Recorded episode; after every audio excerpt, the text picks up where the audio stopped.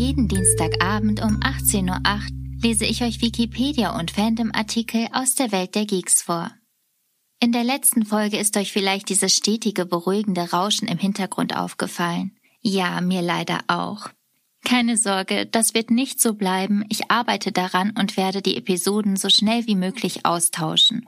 Wenn man kein Tonstudio oder keine Produktionsfirma oder Tonleute hat, dann dauert es ein bisschen länger, bis man sowas raus hat. Es ist ein bisschen so, als hätte man eine Fliege im Tee, wo man denkt, oh mein Gott, lebt die Fliege noch? Kann ich die noch retten? Kann ich den Tee noch trinken? Und dann muss man rausfinden, ob die Episode die Fliege oder der Tee war. Ich setze mich jetzt wieder daran, die Qualität zu verbessern, und euch wünsche ich ganz viel Spaß bei Chihiros Reise ins Zauberland.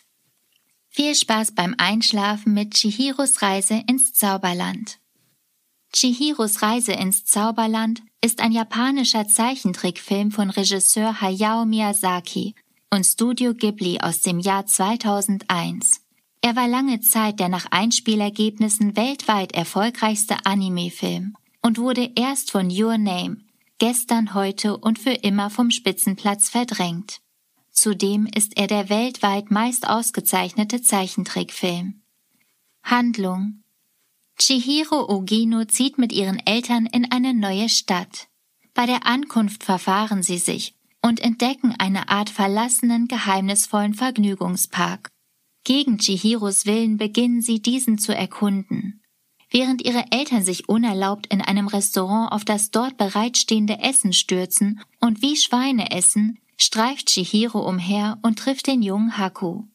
Dieser warnt sie, rechtzeitig vor Einbruch der Dunkelheit von hier zu fliehen. Doch als sie zu ihren Eltern zurückkommt, haben sich diese bereits in Schweine verwandelt. Und mit hereinbrechender Dämmerung wird es an dem Ort immer unheimlicher. Um Chihiro zu schützen, bringt Haku sie in das Badehaus der Hexe Yubaba, welches für die Götter und Geister des Shinto errichtet wurde. Der spinnenarmige alte Kamaji betreibt mit Hilfe winziger spinnenartiger Wesen aus Ruß, genannt Rußmännchen, die Heizung des Hauses. Er bittet die junge Frau namens Lin, die ihm das Essen bringt, Chihiro zu Yubaba zu bringen und um Arbeit für sie zu bitten. Die Hexe Yubaba jedoch kontrolliert ihre Arbeiter, indem sie diese ihrer Namen beraubt. Und wer seinen Namen nicht kennt, kann nie wieder in seine Welt zurückkehren. Daher legt Haku dem Mädchen ans Herz, dass es das Wichtigste sei, nie ihren richtigen Namen zu vergessen. Denn auch Haku ist nicht sein vollständiger Name. An diesen kann er sich jedoch nicht mehr erinnern und hat damit seine Identität verloren.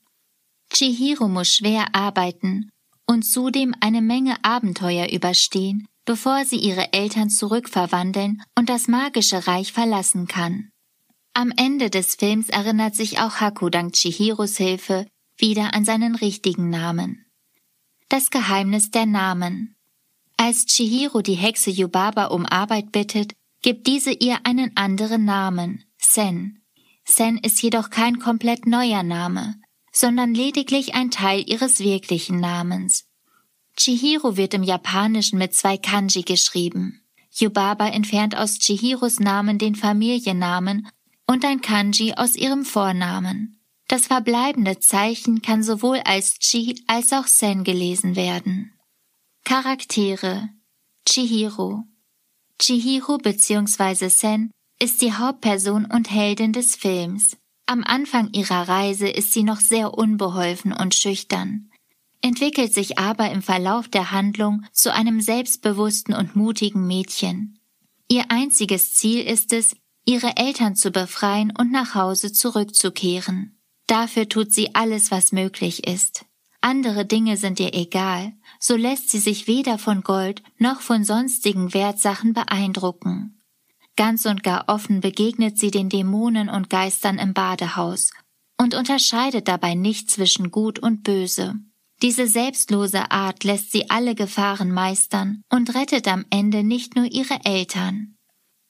Haku. Haku ist die rechte Hand und der Zauberlehrling der Hexe Yubaba und nimmt dadurch eine wichtige führende Rolle im Badehaus ein. Bei den Bediensteten des Badehauses ist er nicht sonderlich beliebt. Trotzdem hilft er Chihiro, sich in ihrer neuen Umgebung zurechtzufinden und bewahrt sie vor Fehlern, wie zum Beispiel dem Vergessen des Namens. Er ist ein Flussgeist, tritt in Gestalt eines weißen Drachens auf und führt Aufträge der Hexe aus, die ihn letztendlich in große Gefahr bringen. Doch Haku hat ein großes Herz und hilft Chihiro so gut er kann. Sein vollständiger Name wird erst am Ende des Films bekannt gegeben. Haku rettete Chihiro als kleines Kind vor dem Ertrinken, weshalb er ihr bekannt vorkam. Yubaba. Die Hexe Yubaba betreibt das Badehaus für Götter.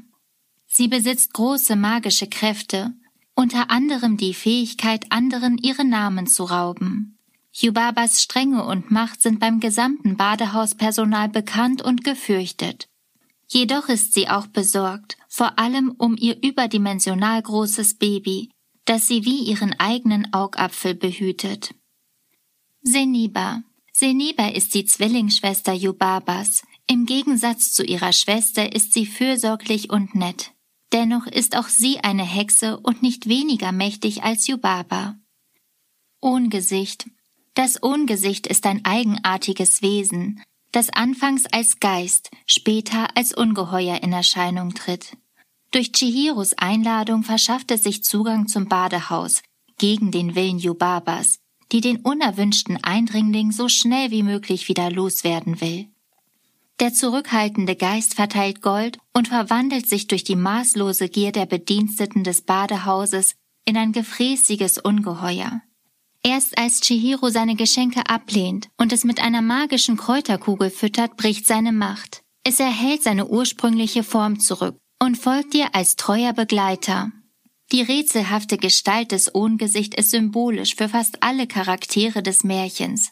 Es besteht keine dualistische Einteilung in Gut und Böse, sondern entsprechend der shintoistischen Weltsicht folgt jedes Wesen, ob Gottheit, Geist, Mensch, Kobold oder Tier, seiner mehr oder weniger komplexen, oftmals zwiespältigen Natur. Lin. Lin ist eine Angestellte des Badehauses. Sie hilft Chihiro, Yubaba zu finden und führt sie anschließend in das Leben im Badehaus ein. Zwar kann Lin sehr schnippisch und herabsetzend sein, aber im Verlaufe der Geschichte werden Chihiro und sie sehr gute Freundinnen. Kamaji. Der sechsarmige Kamaji ist der Heizer des Badehauses, der in den tiefsten Kellern des Gebäudes haust und seine Arme beliebig verlängern kann.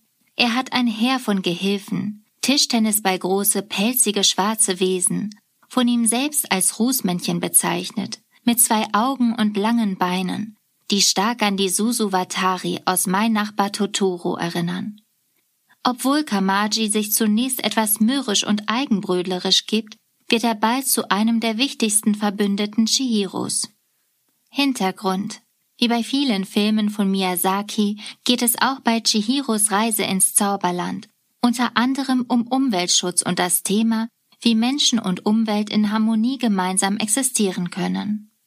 Chihiro arbeitet während ihres Aufenthalts im Zauberreich im Badebetrieb der Hexe Yubaba.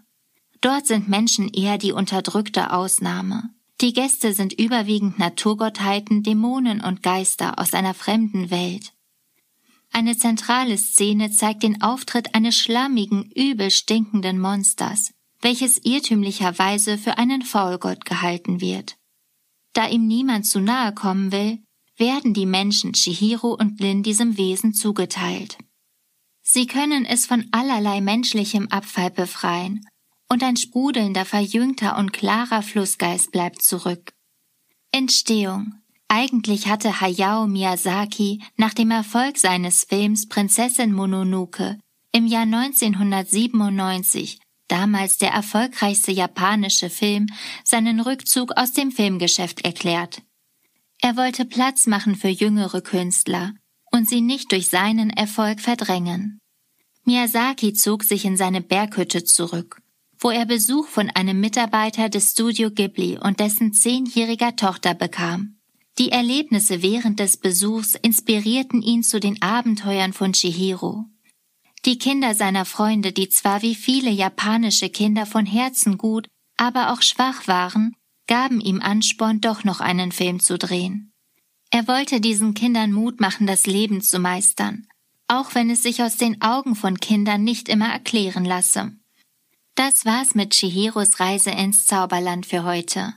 Habt ihr damals eigentlich auch die Luft angehalten, als Chihiro die Brücke überqueren musste? Mit Sicherheit. Ich freue mich aufs nächste Mal, wünsche euch ganz süße Träume und eine gute Nacht.